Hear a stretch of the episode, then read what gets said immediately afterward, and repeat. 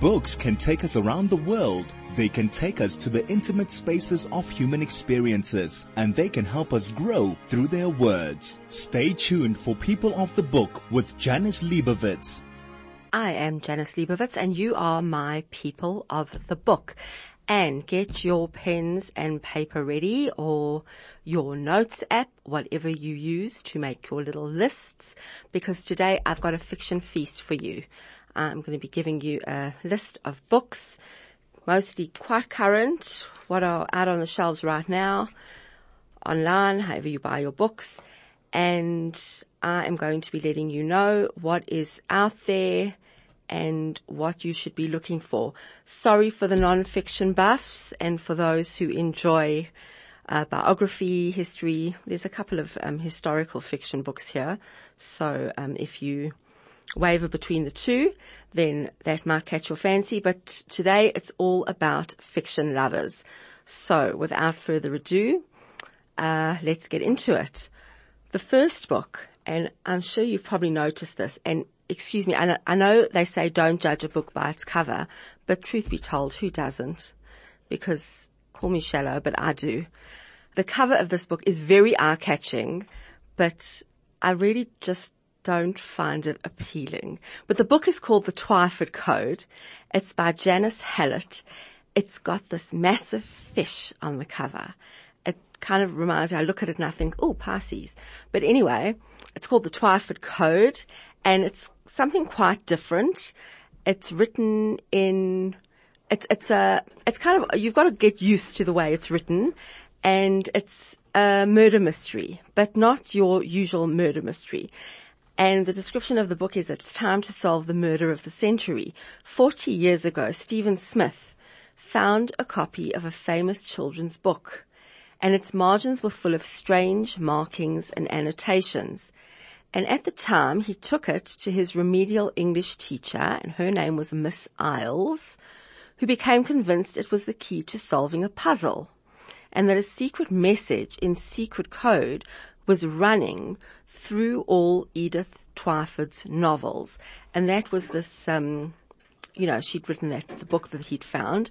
And then his class went on a field trip with this teacher, Miss Isles, and something happened and his memory doesn't allow him to remember what happened. And now it's 40 years later, he's out of prison, he's spent a long stretch in prison, and he decides that he's going to investigate this mystery that has haunted him for decades. Was Miss Isles murdered? Was she deluded? Or was she right about the code? And is it still in use today? He's desperate to recover his memories and to find out what really happened to his teacher from all those years ago.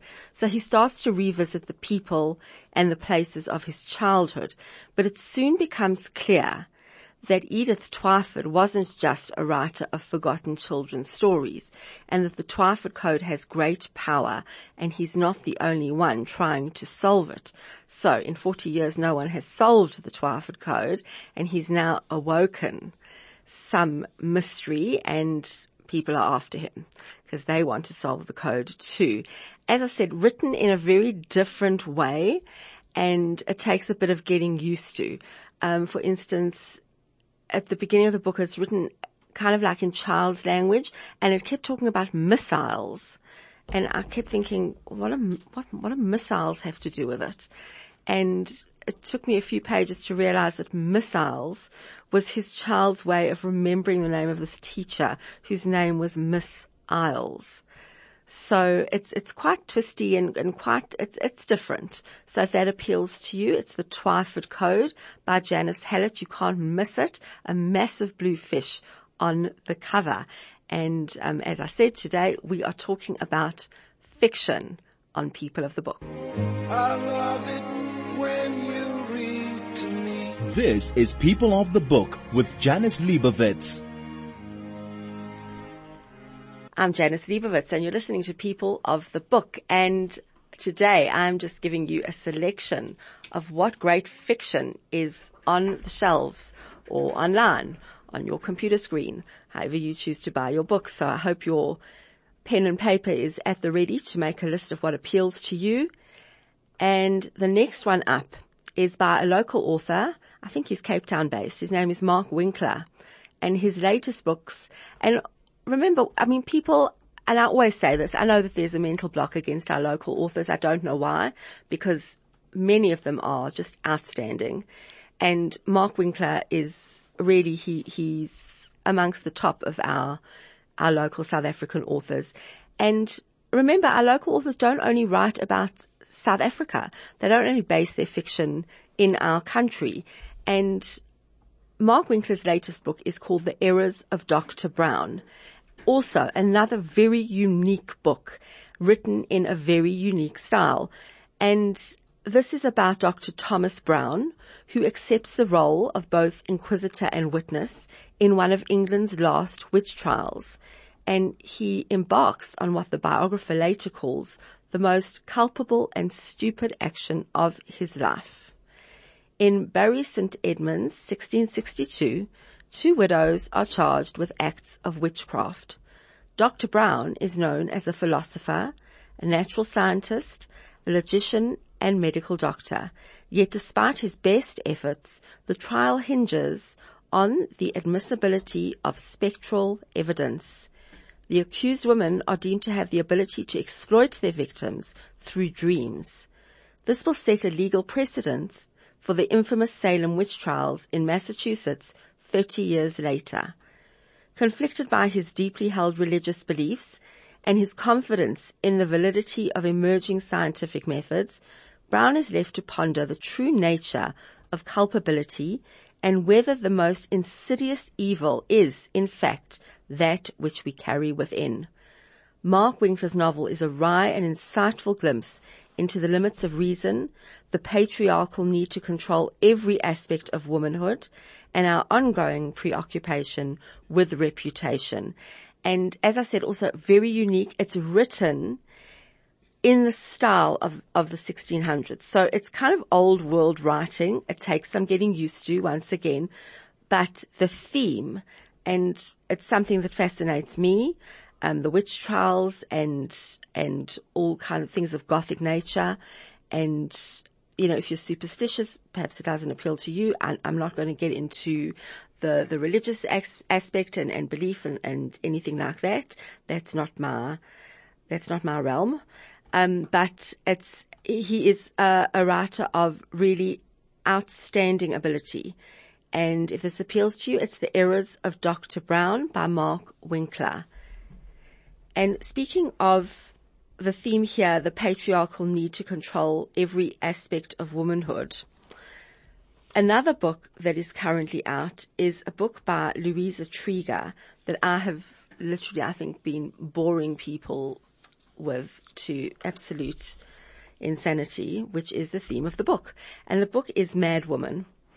And as I said, by Louisa Treger, who has South African roots.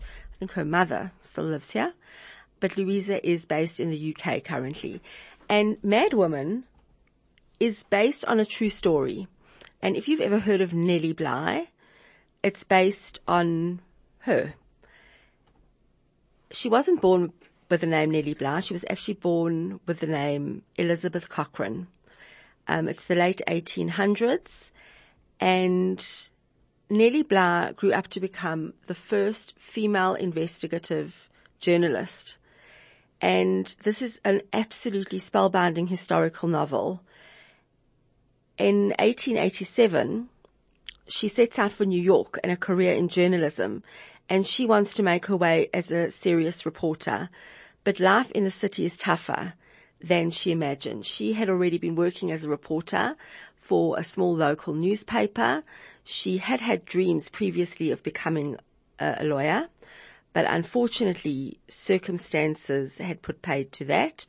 Her father, who was a judge, had passed away. He had left the family destitute and her mother landed up marrying someone who was entirely unsuitable. He was one of those men who was an absolute charmer.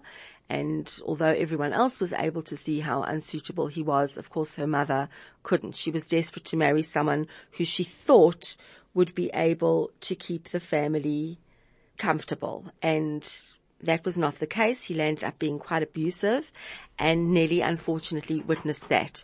So she moves to New York and she decides that she wants to be a reporter, but she doesn't just want to be any reporter. She wants to be a reporter on one of the biggest newspapers in New York. The owner of which, or the manager of which happens to be uh, Mr. Joseph Pulitzer. They deny her the opportunity for a job. And she really had thought that in New York they would be more open-minded and she is desperate. But she comes up with a very dangerous plan. She decides that she's going to fake insanity and she's going to have herself committed to the asylum on Blackwell's Island. And she's heard of the appalling conditions there. She's heard about the way women are treated there. And it's quite interesting because Blackwell's Island wasn't only a women's asylum. There was a men's section as well. But apparently from the sound of it, the men's section was quite a bit smaller than the women's section and there's no real mention made of it in the book. Well, obviously because the focus is on the women's section and the way the women are treated. And she she comes up with this plan and she goes back to the newspaper and she tells them she's going to fake insanity. She's going to go undercover onto this island and she's going to expose the conditions there. And they tell her, well, she's already mad. So, you know, but she says the condition is that they have to come in and get her out after seven days. But when those asylum doors swing shut behind her, she actually finds herself in a place of utter horror and there's cruelty there that she never could have imagined. She's cold, she's isolated, she's starved, and it's absolute, it's absolutely terrifying. And she knows that she landed up there uh, by her own free will, but she's wondering if she ever gets out. And really the, it's, it's a harrowing, harrowing book. It is told absolutely brilliantly. The, the research is, is meticulous. It's outstanding. And this is really an extraordinary portrait of a woman who was ahead of her time. And she, her quest for truth really changed the world because what, what she exposed, it, uh, it changed the entire system and the way that mental health was approached after this. And she went on to expose other inhumane treatment of women in other work areas in America and her work was, was really sterling. And that's, that's Nellie Bly. The book is Mad Woman by Louisa Treger. Today we are having a fiction festival on People of the Book. This is People of the Book with Janice Liebowitz. You're listening to People of the Book and today we are going through a whole lot of fiction that's available currently that you can go and buy. It's all available right now. Some of it is fairly new. Some of it's been on the shelves for a couple of months, but all currently available. If you like thrillers, and I know there are quite a lot of you who do, I do. That's probably what I read the most. Uh, when I need a break, I, I read the, the rom-com stuff, but, uh, thrillers are probably top of my list for what I go for most of the time. And there's a new book out by Adrian McKinty. And, uh, if you read The Chain, and I'm going to tell you about The Chain after this because it's just worth talking about. It's so good. But his new book is called The Island. Um, it was supposed to be a family vacation, but a terrible accident changed everything. You don't know what you're capable of until they come for your family. And that kind of is a theme that he writes about. After moving from a small country town to Seattle, Heather Baxter marries Tom, a widowed doctor with a young son and teenage daughter. A working vacation overseas seems like the perfect way to bring the new family together. Um, I don't know, that wouldn't seem a great way to me, but anyway. But once they're deep in the Australian outback, the jet lagged and exhausted kids are so over their new mom.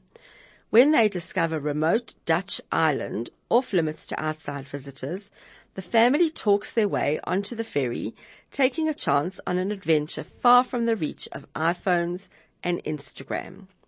But as soon as they set foot on the island, which is run by a tightly knit clan of locals, everything feels wrong. Then a shocking accident propels the Baxters from an unsettling situation into an absolute nightmare. When Heather and the kids are separated from Tom, they're forced to escape alone, seconds ahead of their pursuers. And now it's up to Heather to save herself and the kids, even though they don't trust her. The harsh bushland is filled with danger and the locals want her dead. Heather has been underestimated her entire life, but she knows that only she can bring her family home again and become the mother the children desperately need, even if it means doing the unthinkable to keep them all alive. And um, fast paced as Adrian McKinty does. I mean, from the very first page, he doesn't let up. And it's another great one from him. And just, I mean, when you read one of his books, you immediately want to go and look for his other books. And his previous book was The Chain. And this caused an absolute sensation. This was, when this came out, I think every single online book club that I was part of was, was talking about this. This was one of those books that it was just, you had to read it. Everyone was talking about it. Everyone had an opinion. So I'm going to tell you about it. Um, it's something parents do every morning. Rachel Klein drops her daughter at the bus stop and heads into her day. But a cell phone call from an unknown number changes everything. It's a woman on the line oh. informing her that she has Kylie bound and gagged in her back seat. And the only way Rachel will see her again is to follow her instructions exactly. Pay a ransom and find another child to abduct. This is no ordinary kidnapping. The caller is a mother herself whose son has been taken. And if Rachel doesn't do as she's told, the boy will die. You are not the first and you will certainly not be the last. Rachel is now part of the chain, an unending and ingenious scheme that turns victims into criminals and is making someone else very rich in the process. The rules are simple. The moral challenges impossible. Find the money fast, find your victim, and then commit a horrible act you'd have thought yourself incapable of just 24 hours ago. But what the masterminds behind the chain know is that parents will do anything for their children. It turns out that kidnapping is only the beginning. And I think once you've heard that, you'll know why everybody was talking about that when it came out. And if that sounds like the type of thriller that appeals to you, then go out and look for that. So that's his latest one, The Island by Adrian McKinty and his previous one, The Chain. Brilliant, brilliant books. He's a most outstanding author. Um, another gripping suspense novel. This is a debut, and it's called The Favor by Nora Murphy. Murphy.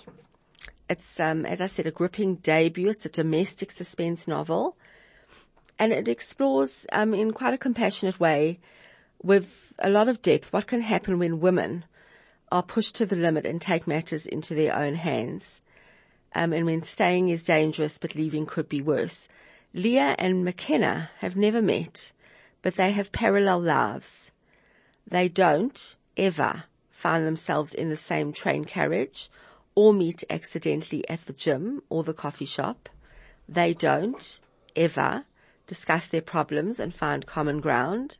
They don't ever acknowledge to each other that although their lives have all the trappings of success, wealth and happiness, they are in fact trapped. Because Leah understands that what's inside a home can be more dangerous than what's outside. Driving past McKenna's house one night, she sees what she knows only too well herself from her own marriage. McKenna's perfect husband is not what he seems. She decides to keep an eye out for McKenna until one night she intervenes. Leah and McKenna have never met, but they will. And if that appeals to you, that is The Favor by Nora Murphy. Another one doing the rounds, which sounds like such fun, and I haven't read this one yet, is Counterfeit by Kirstin Chen.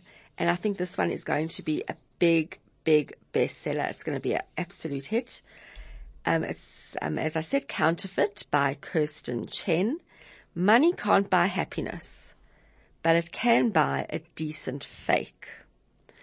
Ava Wong has always played it safe.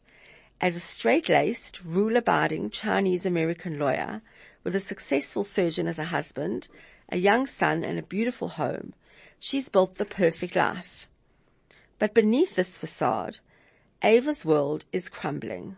Her marriage is falling apart, her expensive law degree hasn't been used in years, and her toddler's tantrums are pushing her to the breaking point. Enter Winnie Fang, Ava's enigmatic college roommate from mainland China, who abruptly dropped out under mysterious circumstances. But now, 20 years later, Winnie is looking to reconnect with her old friend. But the shy, awkward girl Ava once knew has been replaced with a confident woman of the world, dripping in luxury goods, including a coveted Birkin in classic orange. If you don't know what that is, it's a handbag. The secret to her success?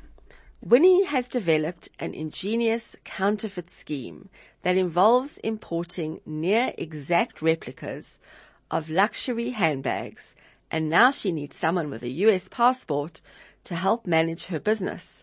Someone who'd never be suspected of wrongdoing. Someone like Ava. But when their spectacular success is threatened and Winnie vanishes once again, Ava is left to face the consequences. Swift, surprising, and sharply comic, Counterfeit is a stylish and feminist caper with a strong point of view and an axe to grind. Peering behind the curtain of the upscale designer storefronts and the Chinese factories where luxury goods are produced, Kirstin Chen interrogates the myth of the model minority through two unforgettable women determined to demand more from life. And I think we all know that um, these knockoffs are, are, huge business, massive, massive um, business there. These copies and fakes are, it's a, it's huge. So this should be an interesting one. It looks like a lot of fun as well, while sending a very, very clear message and a very deep, a much deeper message than the, the light-hearted read that it, it sounds like initially. Next up is the Aerialist, and this the Aerialists, and this is another. Um, this is the his, other historical based novel that I was telling you about. It's by Katie Munnik. Um, I couldn't find a lot of description about it, but it's also based uh, in the late 1800s. But this one is in Paris, and it's about Laura. She's living on the streets, but she's far from the American prairies where she was born and she's then rescued by the entrancing aerialists Ina and Auguste Gaudron. And she soon finds herself ensconced in the family hot air balloon business, and she's offered the chance to learn how to fly.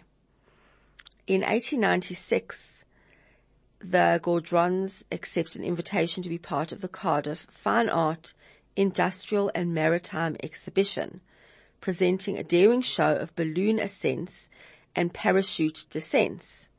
And then late one night, a young girl by the name of Grace knocks on their door and tells them she's desperate to fly, whatever the cost. And Grace's dreams begin to take wind, but can Laura be the one to keep her grounded, or will both of them risk risk it all for one dazzling moment of flight? And I must be honest, when I saw the title, The Aerialists, I assumed this was about um, tightrope walkers. I don't know why because aerialists is not just tightrope walkers, it's kind of anything in the air. So this is quite interesting about hot air balloons and I think probably a lot of detail about the history of of hot air balloons and the origination of how they came to be and how they originated. Because um, I don't know how far back those go. I don't know when that kind of flight started, but this is the late 1800s. So that's The Aerialists by Katie Munnik. Um, another thriller, if you like your reading fast paced and a bit um, twisty, is Two Nights in Lisbon by Chris Pavone.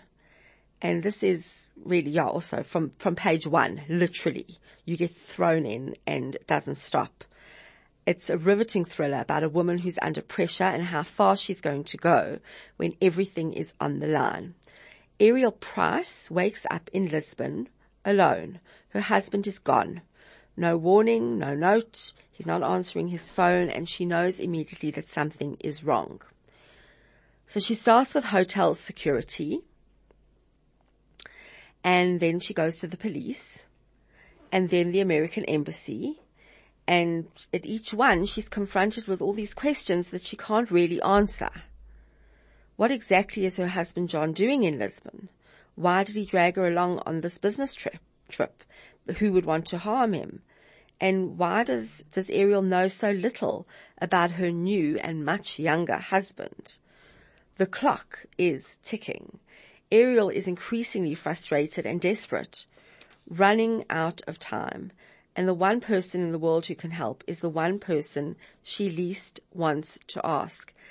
With sparkling prose, razor sharp insights, best-selling author Chris Pavone delivers a stunning and sophisticated international, thriller that will linger long after the surprising final page.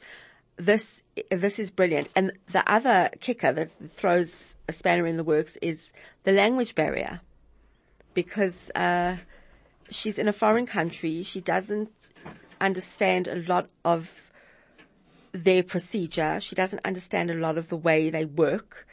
And surprisingly to her, a lot of people in positions, in, in high positions, for example, in the police force, don't speak a lot of English.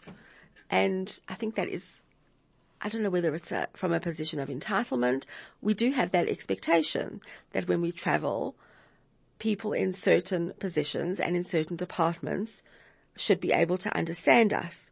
And this is what Ariel confronts in her chase to find her husband. And as she feels that the time is running out, she doesn't know what she's up against. And as the hours wind down, she confronts these people who are challenging her and seem to be accusing her of something and she's not sure what.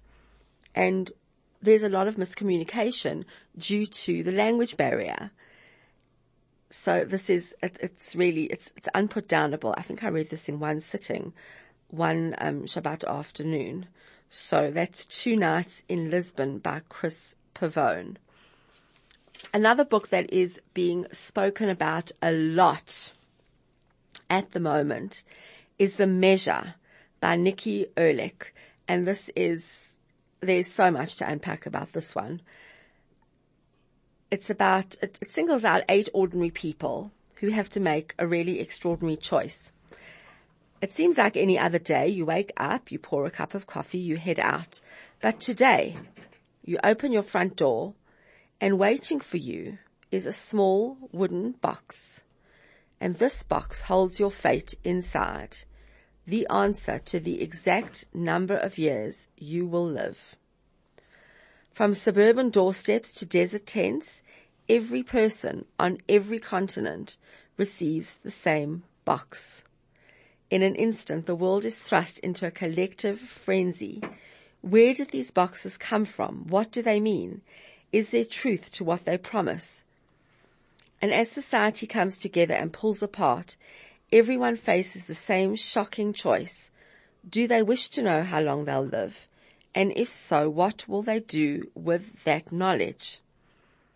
The measure charts the dawn of this new world through an unforgettable cast of characters whose decisions and fates interweave with one another. Best friends whose dreams are forever entwined, pen pals finding refuge in the unknown, a couple who thought they didn't have to rush, a doctor who cannot save himself, and a politician whose box becomes the powder keg that ultimately changes everything. This is actually a fascinating read. And when we, we think about, I mean, it, it becomes a moral choice, moral decisions. There's so much, um, to, to talk about this, this, with this book and the questions that it brings up. And as you delve deeper into this book and you see the way different governments handle it and different countries and different cultures and different individuals, different personalities, different characters. There are people who don't want to open their box, people who don't open their box and the conflict it creates between partners where one wants to, one doesn't want to, one thinks both of them have to, the other one, it's, it's just, it's an actually mind blowing book. And I, I, would, I would recommend this. I mean, it's, it's a understandably extremely sensitive subject, but it is, uh, the concept is incredible. How she came up with it, I have no idea. I'd love to pick her brain. Um, I don't know if I'd ever get a chance to do that, but it is the most brilliant book. I don't know if it's for sensitive readers. Um, I think you've got to be in a certain frame of mind, but I highly, highly recommend it. It's called The Measure and it's by Nikki Erlick. I hope that fiction lovers are finding something that appeals to them and I hope that you are finding something that you are desperately heading out there to go and buy. More to come. This is People of the Book with Janice Liebowitz. You are listening to People of the Book and today I am giving you a whole selection of fiction in case you are craving fiction and I do apologize to those non-fiction lovers out there, but today is dedicated to fiction books. And in today's crazy world, where would we be without BookTok? Hashtag BookTok made me read it. Um, and I headed over to see what was trending there and to my absolute shock and surprise, I, I mean, I, I was actually speechless one of the books that is trending on BookTok. Okay, so it's it's it's got a, a new funky cutesy cover. Is Persuasion by Jane Austen. Yes, like the real Jane Austen from from way back when, in in that era long ago. I was I, I was, as I said, speechless. So that is trending on BookTok. So who knows who's going to make a comeback? Shakespeare, Dickens, I don't know. Could be anyone. So Persuasion narrates the emotional journey of its protagonist, Anne Elliot, who chances upon Captain Wentworth, a suitor she was persuaded to reject seven years earlier and whose reappearance causes her to reflect on her past decisions and contemplate her marital future. Vividly depicting the society holiday towns of Lyme, Regis and Bath, and infused with its author's trademark wit, Austen's last completed novel, set against the backdrop of the Napoleonic Wars, is an entertaining and enduring account of the dilemmas facing young women in the early 19th century. And one wonders if those dilemmas are really any different from the young women and their dilemmas of today.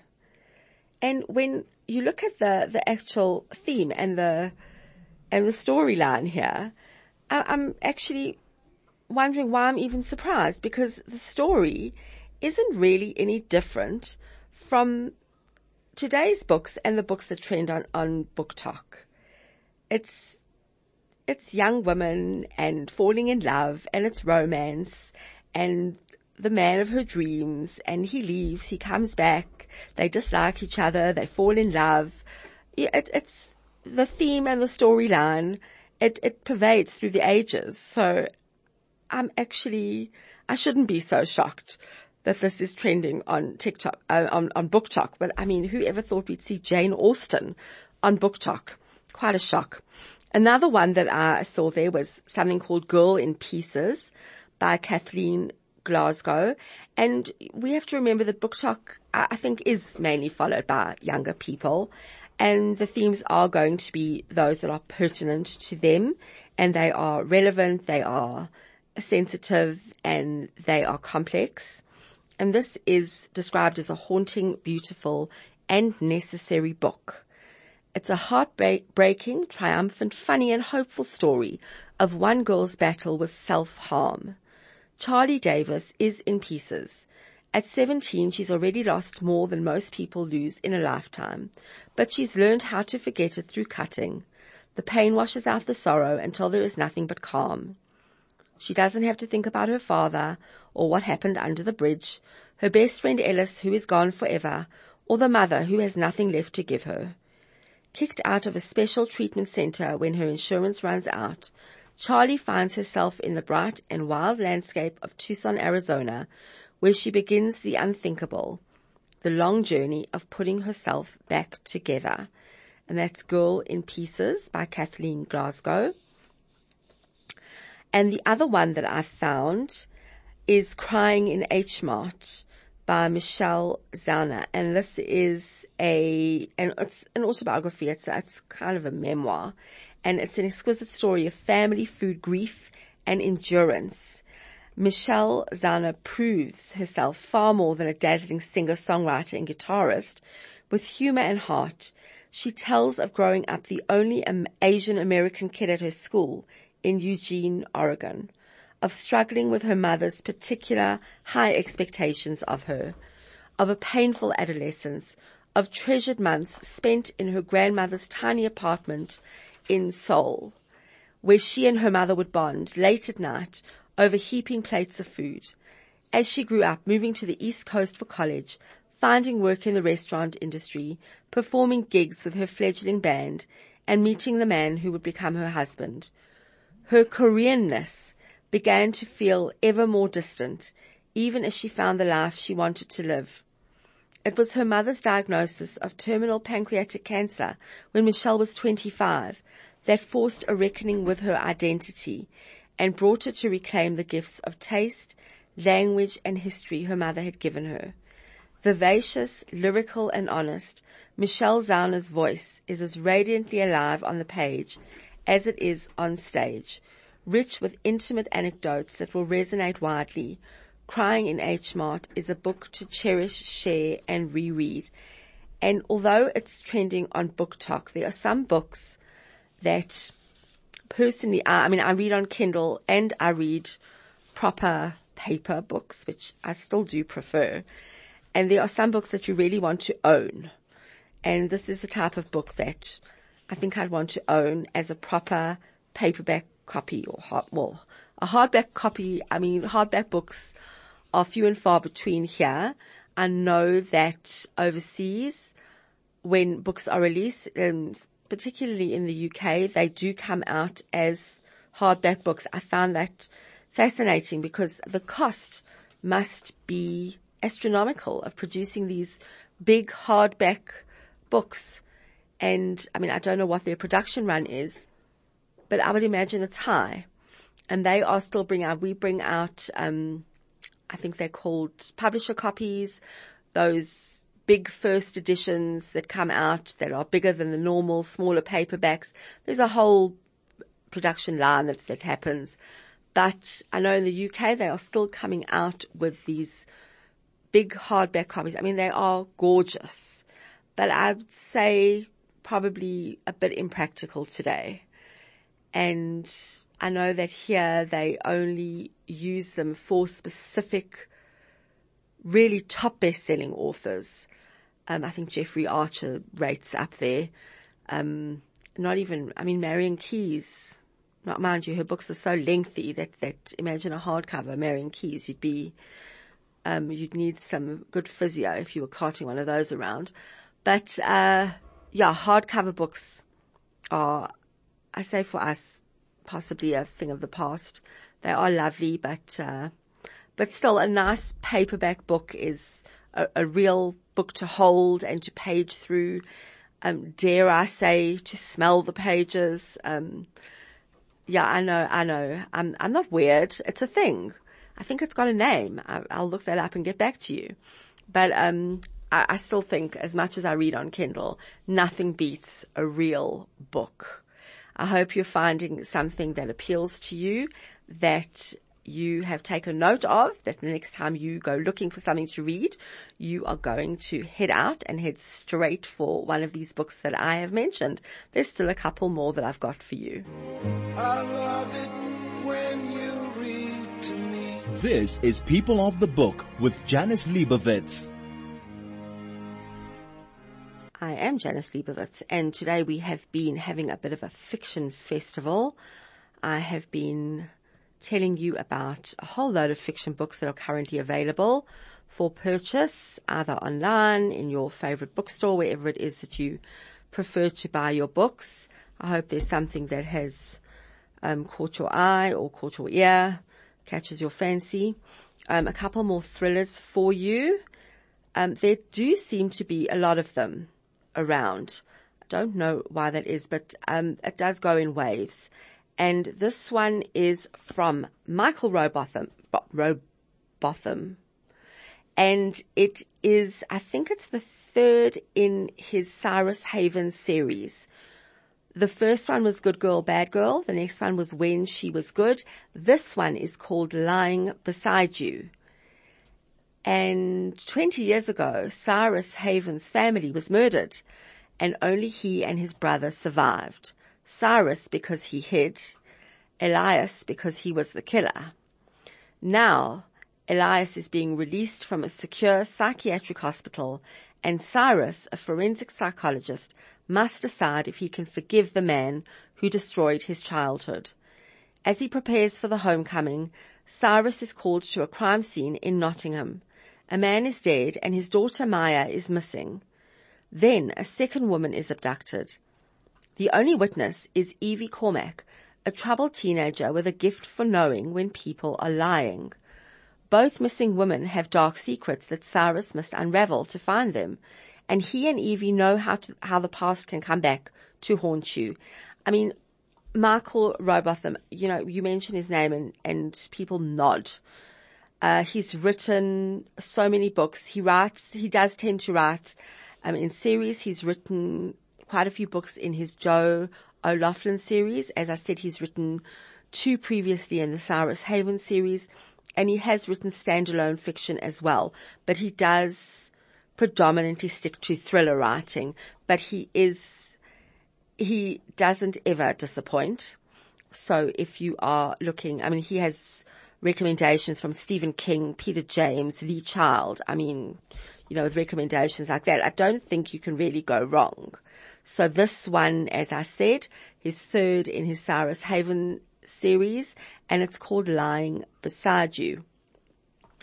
And another one is A Kiss After Dying, and this one's by Ashok Banker. And I'm just trying to think because his name is quite familiar. I'm trying to see. I don't know if he's written anything else. Charming and handsome, Ricky Manfredi is living on living an idyllic playboy life when out of the blue he bumps into a shy, pretty girl named Hannah. That's not her real name. Ricky has always had his pick of women, but when chance brings them together a second time, he finds himself irresistibly drawn in, which is exactly how she planned it. It's not long before, to the surprise of them both, Ricky and Hannah are falling for each other, but Hannah knows that can't be allowed to happen because murder is only the first stage of her plan. And this is one of those books that doesn't give anything away in a blurb. Um, I looked online, I looked on Amazon, I looked on Goodreads. Um, there is not much description given.